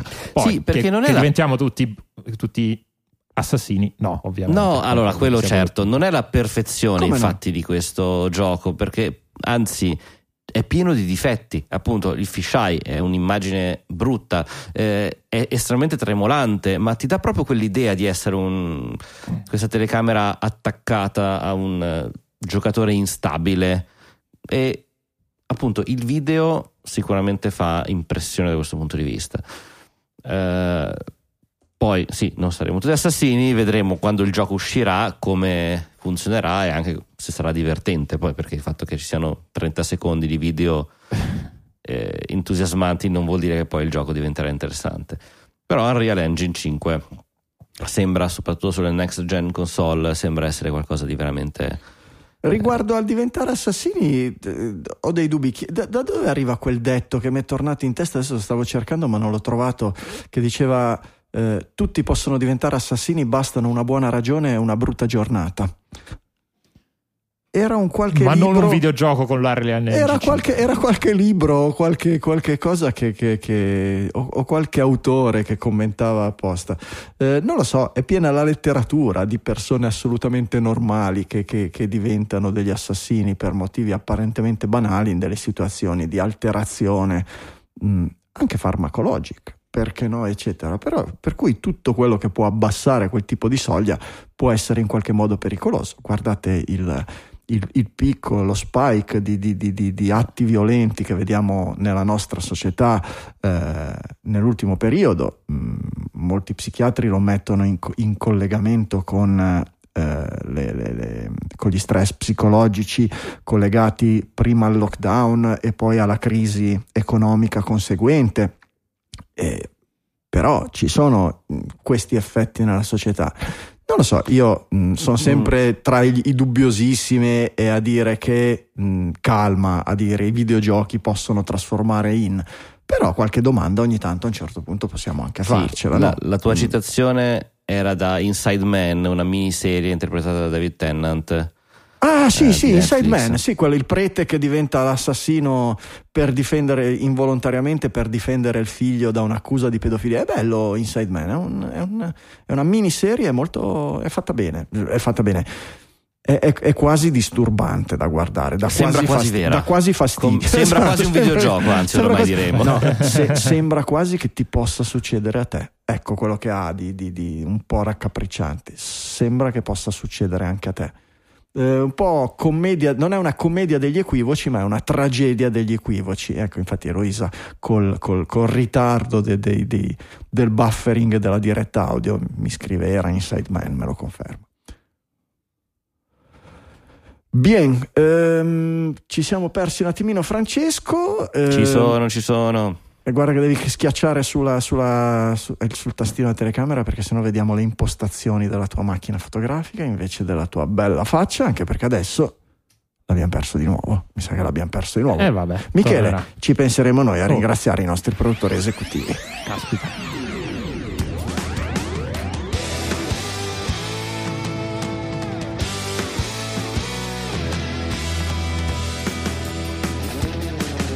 Produttori esecutivi sono la linfa vitale di Digitalia che si sostiene un po' con gli sponsor e molto con i meccanismi value for value. Ante litteram perché quando è nato Podcasting 2.0 e si è iniziato a parlare di value for value noi eravamo già qui che lo facevamo da, da anni, non per vantarci ma per dirvi che è un sistema in cui crediamo molto e, che, e in cui hanno creduto molto anche i nostri ascoltatori, se no non saremmo ancora qui. Si basa sul fatto che consideriamo che abbia un valore quello che produciamo e chiediamo che chi ne usufruisce e che quindi ne riconosce un valore, perché se ascolti una trasmissione una, due, tre volte vuol dire che per te qualche valore ha, vi chiediamo di restituire questo valore in termini monetari. Non vi obblighiamo né a una cifra né a una cadenza, vediamo un mucchio di strumenti per farlo, che sono PayPal, Satispay, il bonifico bancario, il pagamento on-chain sul Bitcoin, i pagamenti automatici col value for value, vi chiediamo di farlo. Se ci mettete insieme anche un messaggino, noi siamo ancora più felici perché ne parliamo, lo citiamo e magari ci facciamo anche due battute, due risate insieme in trasmissione,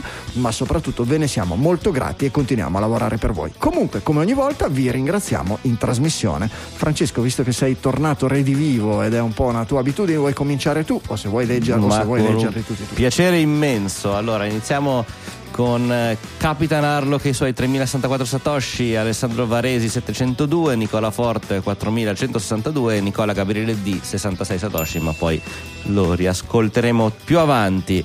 Eh, ringraziamo tutti questi che sono i value for valuers, usiamo questo termine, e ringraziamo anche i nostri perpetual executive producer, cioè quelli che tutti- tutte le settimane ci danno una donazione, in particolare Manuel Zavatta con un euro ogni settimana, Davide Tinti anche lui un euro e Nicola Gabriele Di che ritorna con 2,01 euro ogni Mitici, singola settimana. I, i perpetual, grazie, grazie di cuore. Miticissimi, ora ringraziamo quelli che ci hanno fatto le donazioni singole questa settimana, in particolare Vincenzo Ingenito, 1 euro, 1,10 arriva da Stefano Cutelle, 1,11 Carlo Thomas, eh, 1,50 Andrea Guido, 2 Andrea Nicola Vasile, 2 sempre da Alessandro Ferrara, 2,23, questo è un numero importante per Marco Mandia, 3 euro da Michele Francesco Falzarano e altri 3 euro da Marco Grechi. Grazie, grazie a tutti. Grazie a tutti, come grazie anche a quelli che ci, hanno- ci donano ogni mese 3 euro in maniera ricorrente, che sono questa settimana Alessio Conforto, Alessandro Lazzarini, Giuliano Arcinotti, Davide Capra, Christoph Sollami, Raffaele Viero, Raffaele Marco Della Monica, Renato Battistin, FotoGP di Barabino Marco, Roberto Medeossi, Diego Arati, Alessio Cerretini, Luca Ubiali, Alessandro Morgantini, Antonio Taurisano, Calogero Augusta, Mario Giammona, Simone Podico, Michelangelo Rocchetti e Dennis Grosso. Mitici, grandissimi i nostri 3 euro tutti ricorrenti, 3 euro tutti i mesi. Grazie davvero. Ringraziamo 5 euro Fiorenzo Pilla che ci fa una donazione con un bel messaggio, a me piacciono sempre tantissimi messaggi. Una piccola donazione extra rispetto a quella mensile perché ho trovato l'ultima puntata particolarmente interessante e degna, e densa di spunti di riflessione, ancora più del solito. Grazie Fiorenzo. Grazie Fiorenzo, Quindi, ci carichi di di una bella responsabilità. un eh. boost. Boost. Grazie Fiorenzo, come grazie anche a Giovanni Priolo e Letizia Calcinai con i loro 5 euro tutti i mesi. Grandi, 8 grazie. euro, 8 euro da- tutti i mesi arrivano da Mirko Fornai, grazie anche a lui. E entriamo nella zona grandi produttori di questa puntata con i 10 euro ricorrenti tutti i mesi da parte di Paolo Tegoni e di Fabrizio Bianchi. Grandi produttori, mica per poco. Eh, grazie davvero Fabrizio, grazie Paolo, grazie a tutti i produttori esecutivi. Eh, fondamentalmente è molto semplice la cosa. Digitalia va avanti grazie alla vostra generosità. Grazie, noi continuiamo a lavorare per voi.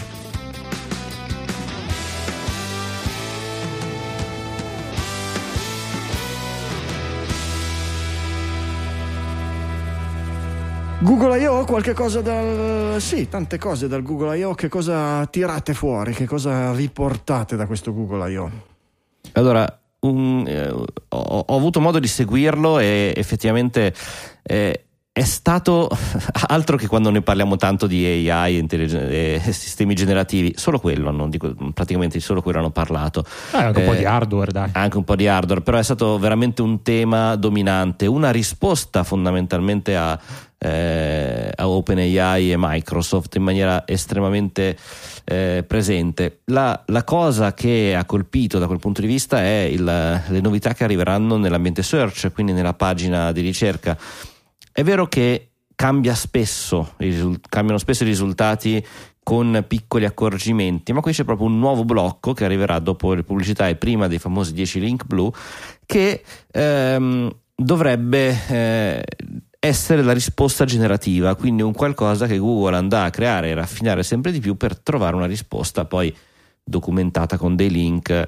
Eh, I demo fanno chiaramente impressione per eh, la bontà delle risposte, vedremo, sono molto curioso di vedere quello che succederà. È un cambio abbastanza epocale, secondo me, per, per quello che è Google.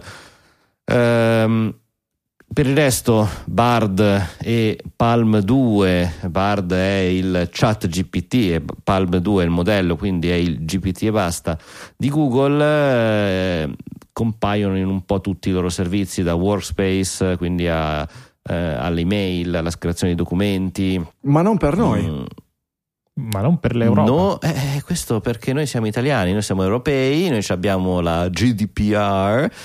Eh, visto che abbiamo fatto le pulci a OpenAI, Google ha detto aspetta, aspetta un po', prima di aprire in Europa ci ragioniamo un pochino. E in Tanto effetti, poi mettono un disclaimer come ha fatto OpenAI. Esatto, ma infatti il, il sistema oggi è già disponibile in cap- inglese. l'hanno capito dal- dalla- da- dopo la banner law, la cookie law, eccetera. E la che, cookie per- law, che per, esatto. che per fa- per fare le robe in Europa basta mettere un banner e va tutto bene, sei a posto. Sì, quanti banner dovremmo cliccare per poter accedere a un sito? Ma a parte questo, Eh, sì, è è una verità, nel senso che il modello è pronto praticamente per, l'it- per l'italiano come lingua, Mhm. ma non per l'Italia. Mm.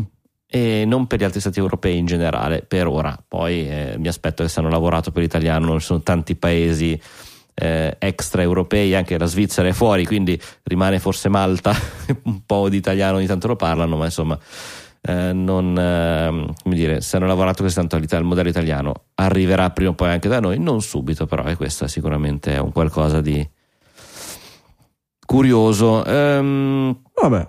Sem- sempre rimanendo nel software, poi magari Michele ci racconti tu dell'hardware, mi ha colpito ma da una parte stanno provando, riprovando, ce la faranno a far evolvere il mondo degli sms con eh, RCS. Ma ci stanno provando da un po' di Esatto. tempo, mi sembra. eh, no, infatti è questo, cioè l'hanno detto no, adesso funziona, tutti gli operatori, tutti i telefoni, billions e billions, magari anche Apple hanno lanciato un po' di frecciatine, vediamo se La punzecchiata message- Apple c'è sempre. In tutti Ce ne sono state due di di punzecchiatine, di eh. Google. Cioè, Attenzione, la prima è che hanno raccontato iMessage dicendo però noi lo chiamiamo RCS, vediamo se iMessage si adegua. Vedremo, è un po' di anni che citano questo RCS. E l'altra punzecchiatina è relativa anche a, hanno lanciato questo Find My Cose di Google che è uguale al Find My Cose di Apple, ma eh, quindi puoi avere dei tag eh, utilizza i telefoni di, tutto, di Android di tutto il mondo per raccogliere informazioni private, cifrate, eccetera, di geolocalizzazione quindi in teoria potresti tracciare un oggetto anche senza averlo a portata di Bluetooth del telefono. Eh, interessante il meccanismo anti eh, tracciamento involontario, quindi quello anti-stalking, diciamo, eh, è stato realizzato in maniera comune fra Apple e Google, quindi anche gli Ah, iPhone ok. si accorgeranno dei dispositivi Android che sono stati nascosti eh, per fare tracciamento e viceversa, chiaramente. Questa è una bella collaborazione. Invece il tracciamento puro, quello no, quello è ognuno per singola piattaforma. Ognuno si traccia le sue cose e, e Google ovviamente ti dice che nessuno è in grado di utilizzare quelle informazioni sulla tua posizione, sulla posizione dei tuoi dispositivi, tranne Google che le utilizzerà a piene mani per venderla ai, tu- ai suoi, ai suoi advertiser robe del genere. No, questo non l'hanno detto, ma può essere, può essere visto tra le righe, visto i precedenti, i precedenti della, Come dell'azienda. pensi Evil.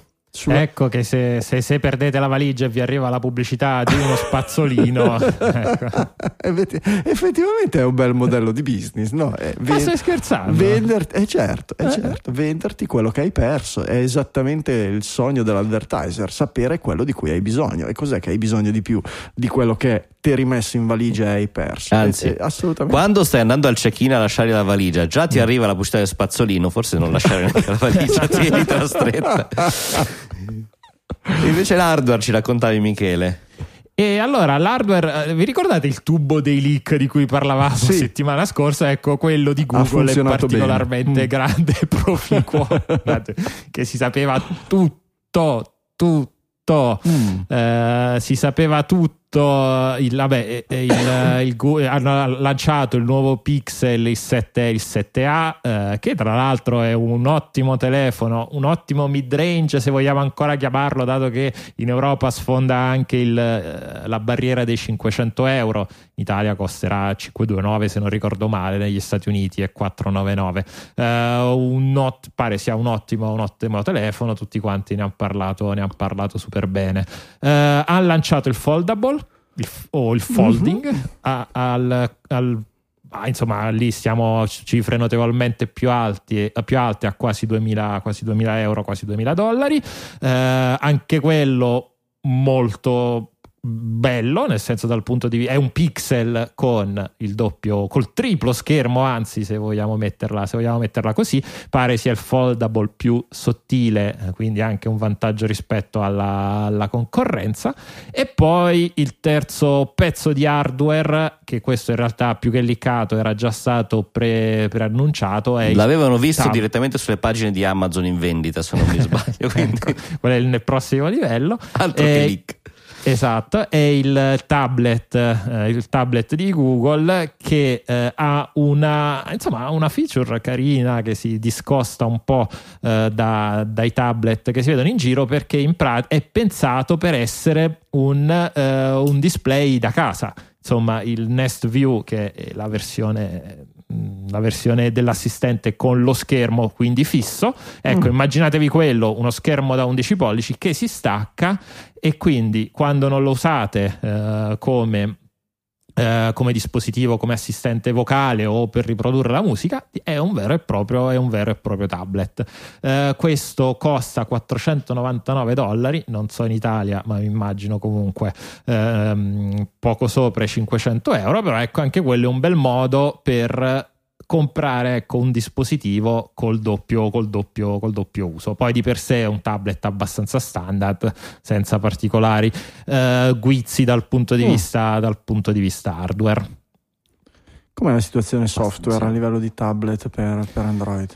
Eh, pare eh, che, che, abbiano fatto una grande attività, un grande lavoro sì. con i partner per portare mh, applicazioni sui tablet. Finora se già ce ne sono poche per iPad, per i tablet Android sono ancora meno. Mm.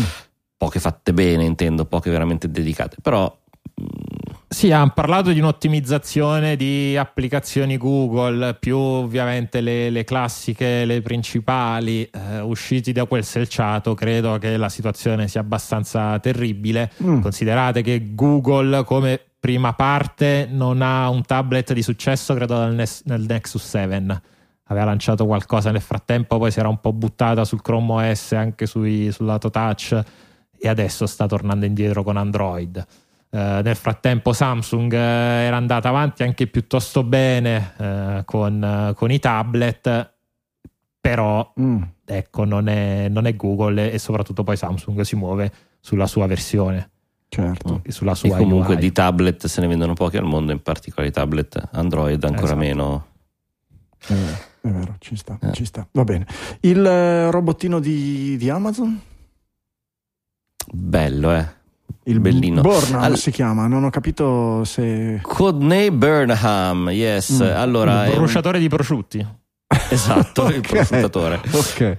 Ma ci sono una serie di, di autori uh, che si chiamavano Burnham e personaggi vari in letteratura. No, non ultimo anche il il, il capitano donna de, de, de, di uno degli ultimi Star Trek, se non sbaglio, si chiama Burnham anche quello, non, non saprei. Sì, sì. Se, mettiamo, se, metto Burnham però in un motore di ricerca, il primo è Bob Burnham, comico, attore, cantautore, sceneggiatore, regista statunitense. Se no c'è un James... C'è anche una cittadina in Inghilterra, nel Buckinghamshire.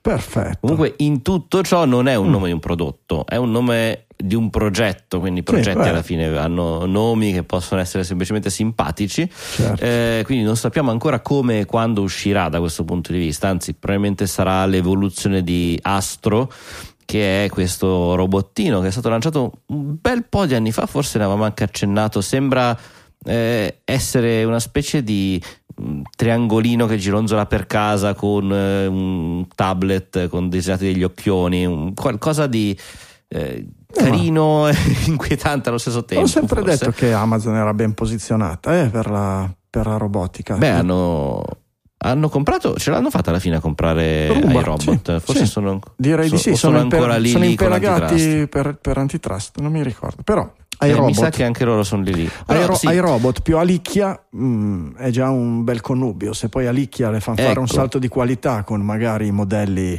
eh, generativi, modelli di linguaggio moderni e robe del genere, e beh, insomma, mh, avere un avere una licchia integrato con, con- con l'esterno e con un modello di, di- di- quelli moderni su un Roomba che magari ha il modo di fare qualche cosa di utile in giro per la casa, oltre a pulire, che è già comunque una cosa utile. E beh, mica male, sorveglianza, una telecamera per girare per le stanze quando tu non sei in casa e telefonarti o farti vedere un video feed quando c'è un, un rileva, un rumore, un movimento, una luce. Mm, Inizia a essere qualche cosa di no.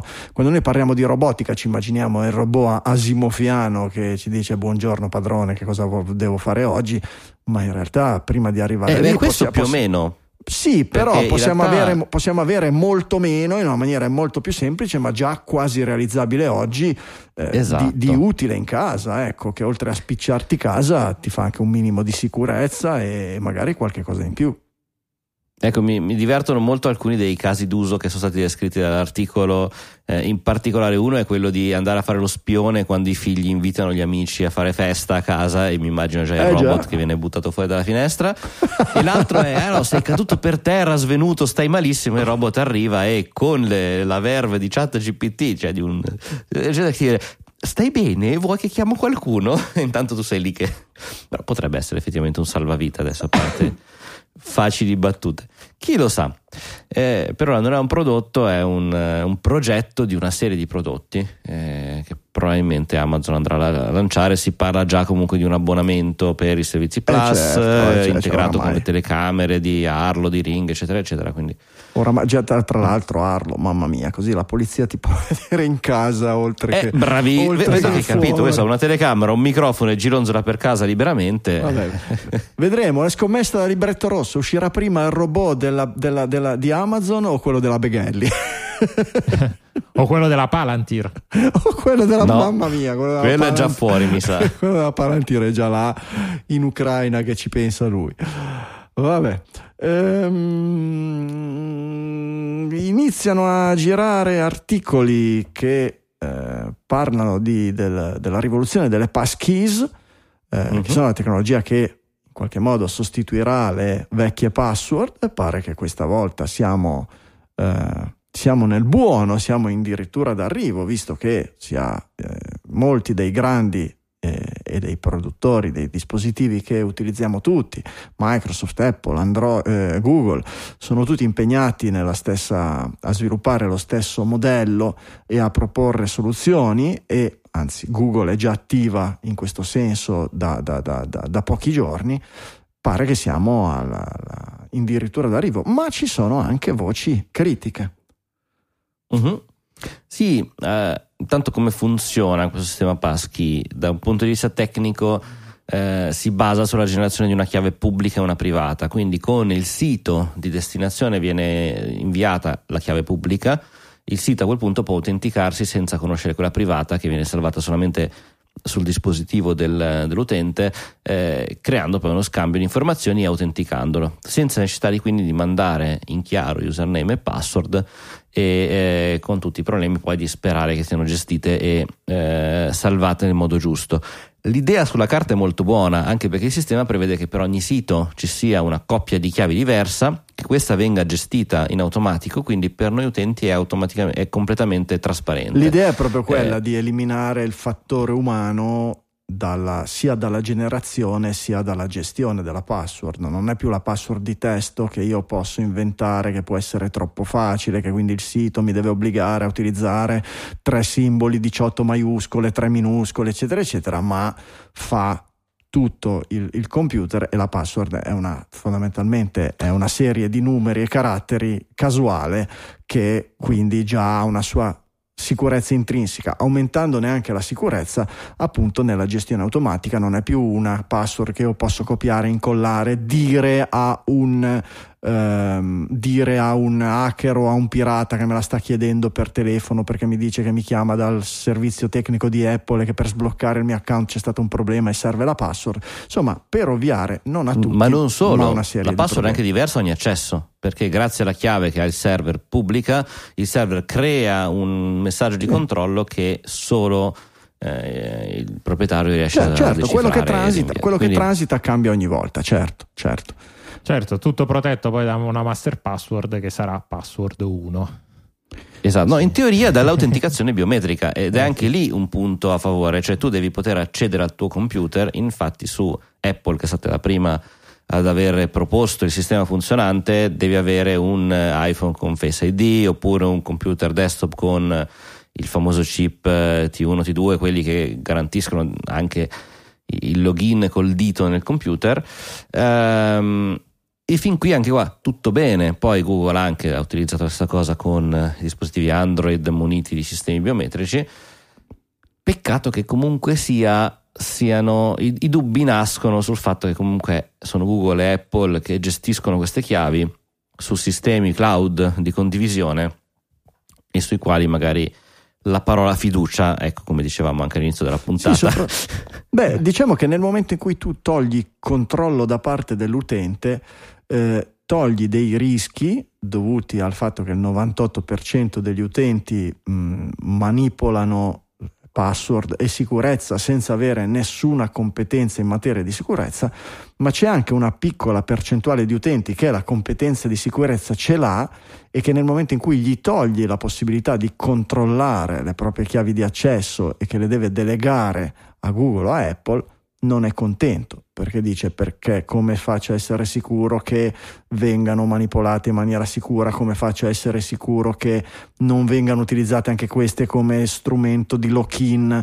per cui io le ho generate su un computer di Apple e devo continuare a usarle se devo migrare su un sistema Android o addirittura Linux eh, mi mettono i bastoni tra le ruote o robe del genere. Provate io è un po' di tempo che utilizzo Notes di Apple per avere il sistema più semplice possibile dopo aver usato per millenni Evernote ho esportato tutto e ho migrato, ho importato tutto dentro Apple Notes. Adesso stavo pensando se provare Bear, che sta uscendo la versione 2, che sembra promettere molte delle cose che mi mancavano, se no l'avrei adottato ai tempi. E com'è ma l'esportazione? come ti muovi? Com'è l'esportazione delle note da Notes di Apple? È molto semplice, non c'è. non, non esiste. E infatti qualcuno, qualcuno ha già Non criticato. può non funzionare bene però. Infatti la prima implementazione già disponibile sui sistemi Apple di queste passkey non prevede l'esportazione. Polemica, tutti hanno cosa, e Apple ha detto no, no, la- la- l'esportazione c'è e ne stiamo parlando, la stiamo progettando in modo che sia sicura, però non era ancora pronta, per cui per ora abbiamo distribuito il prodotto senza la, la- la- senza la possibilità di esportare. Per cui vedi bene di nuovo, certo, puoi andare sul sistema dove l'hai generato, entrare con la tua passkey, di generarne una nuova con un altro sistema, eccetera. Però, ecco, però, di nuovo, chi, chi è capace a gestire sicurezza si vede tolte delle, delle libertà, delle possibilità. È lo stesso discorso, no? L'iPhone è molto più bloccato di anche semplicemente un Mac, questo è un bene, è un enorme bene per mio papà e mia mamma che con i computer se li sconfiguravano che era un piacere, se li incasinavano che era un piacere, con un iPhone è molto più difficile che facciano un casino del genere. Per me è diverso, io vorrei, preferirei un iPhone con le caratteristiche dell'iPhone, ma anche con la possibilità di fare determinate cose che col computer posso fare e che con l'iPhone non posso. Mm. Perché eh, trovare, il, trovare il bilanciamento e la via di mezzo che vada bene a tutti è praticamente impossibile. Però certo, nel momento in cui parliamo di controllo dei propri dati ci dovrebbe essere sempre la possibilità di avere il controllo totale, destinata solo agli utenti esperti, ma dovrebbe, dovrebbe essere. Ecco, aggiungo che eh, mi lascia un po' perplesso, e questo lo, lo voglio condividere, è un qualcosa che non ho letto in giro. Quan- come sarà fatta l'adozione? Chiaramente fra boh, magari 10, 20, 30 anni, non lo so, la useremo tutti, ma ci sarà una fase, e l'ho già vista succedere con altri sistemi innovativi di password, penso alla Fido Alliance, alle varie chiavette hardware che in effetti funzionano molto bene. Io uso una YubiKey tutti, tutti i giorni per autenticarmi, appunto per avere un, un qualche tipo di però di fatto la accettano sempre i soliti 4, 5, 10 siti importanti come l'autenticazione a due fattori che inizialmente lasciano sempre solo quelli, poi pian piano diventa però sono tutte cose che sui servizi internet si Sì. vedono arrivare tardi. Cioè, i, i i grandi le fanno e a quel punto o accettiamo di finire nel single sign on di Google, quindi usiamo non so, l'account di Google per accedere a tutto il resto con login con Google, o Ma no. app- metti Apple o Microsoft dove vuoi, ma siamo sempre lì. Oppure eh, è anche lì un altro lock-in ulteriore a queste piattaforme, oppure speriamo che sa? il forum Una eh, implementazione esatto, open, integrata Eh. nelle distribuzioni standard di, di- di Apache da una parte, di Nginx e d- d- dall'altra da, da- da- da- da- da- da- appunto da Linux, lato client e robe del genere potrebbero veramente renderla universale e, e- e aperta. Però certo, chi lo sa, in questo momento la, la situazione non, non è quella che auspichiamo. È una roba molto molto in divenire. Sì, sì, la mia è una domanda più che Eh, certo, un'osservazione. certo, certo, è un qualche Quando cosa questa cui- cosa diventerà abbastanza diffusa da dimenticare Eh, certo. veramente le Eh password. certo, è proprio così, hai proprio, hai proprio ragione. Direi che siamo in fondo, Gingilli del giorno. Signore e signori, i gingilli del giorno.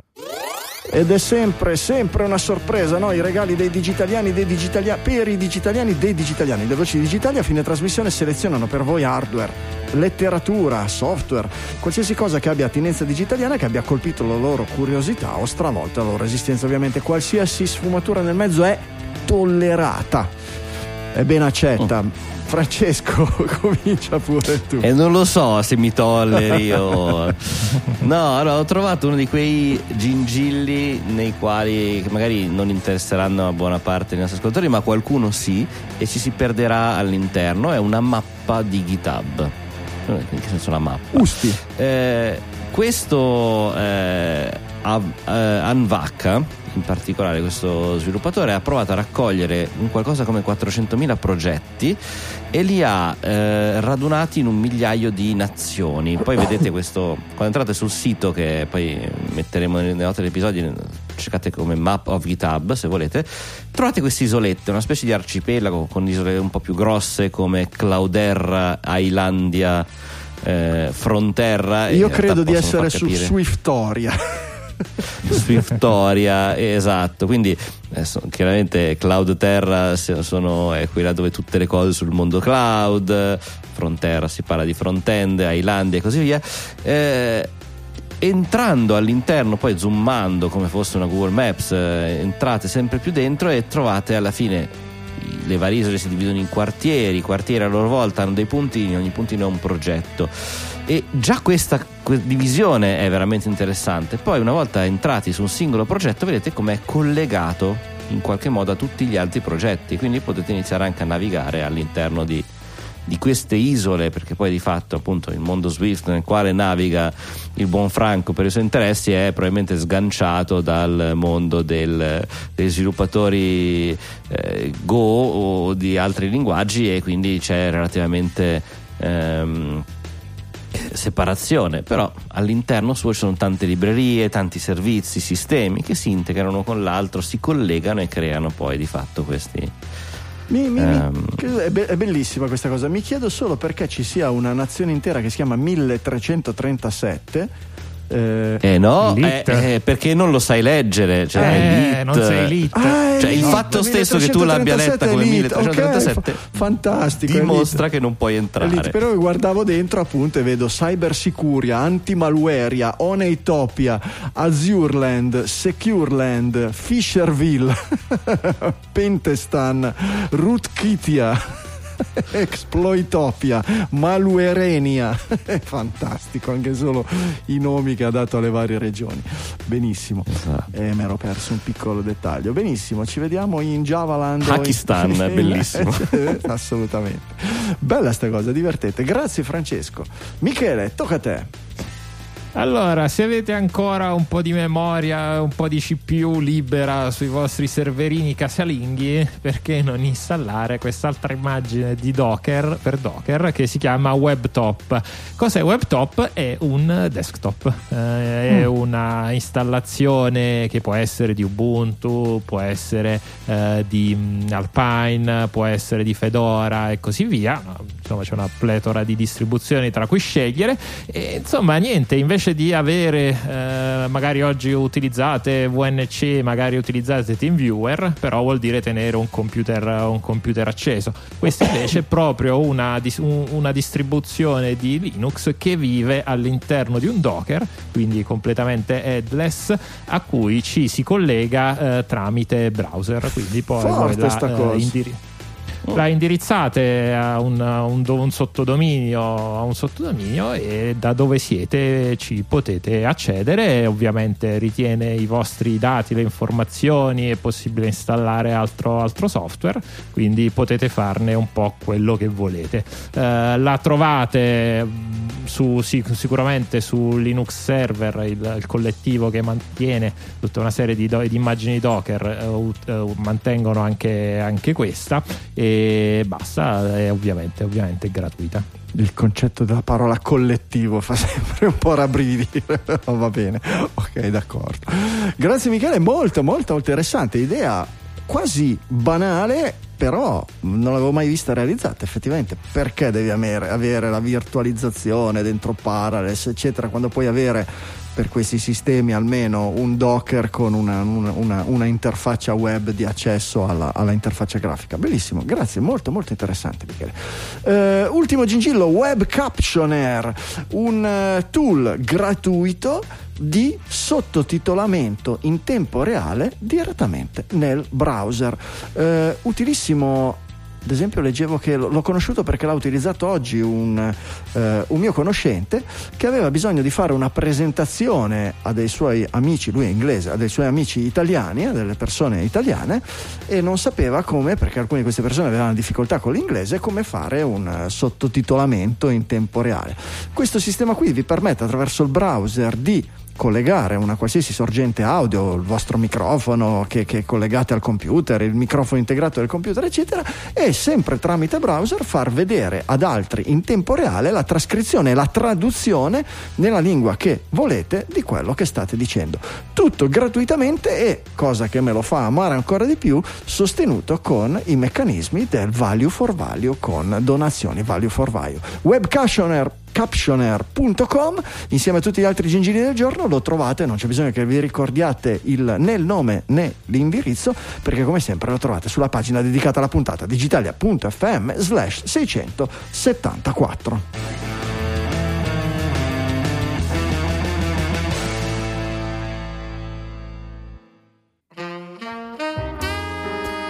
Saluti finali dopo i gingilli, saluti le raccomandazioni che sono sempre quelle di dare una mano a Digitalia come potete con eh, il value for value nelle sue varie trasformazioni, nelle sue varie declinazioni il modo più importante, ma perché no, anche con il passaparola, noi le chiamiamo le orecchiette fresche, che sono le orecchie dei vostri amici che fate diventare digitaliani. Eh, fate un favore a loro, fate un favore a noi, noi cerchiamo di farvi fare bella figura. Dite ai vostri amici di cercare Digitalia sulla loro app per podcast o in qualsiasi casellina di ricerca sparsa in giro per il web. Ehm, tra l'altro curiosa la cosa che ha scoperto Michele che nel trove di informazioni di tutti i dati raccolti da eh, OpenAI e da Google per fare il training dei loro modelli di reti eh, neurali c'è anche digitalia.fm che è una roba che ci rende molto molto Io te l'ho postato io la settimana scorsa. Ecco, l'avevi postato tu, Quindi- la roba che insomma, quando interrogate queste intelligenze artificiali Esatto. sapete che lì dentro c'è anche un po' della intelligenza o della deficienza di Digitalia, consideratela un po' come volete, se pensate voi se sia un pregio. Marvelous. Un pregio o un difetto. Direi che per questa 674 è tutto. Dalle Mi Studio Liguria 1 di Sanremo un saluto da Franco Solerio. dallo studio di Milano Isola un ciao da Michele Di Maio E un saluto anche dallo studio di Milano Città Studi da Francesco Facconi. Ci sentiamo la settimana prossima con una nuova puntata di Digitalia.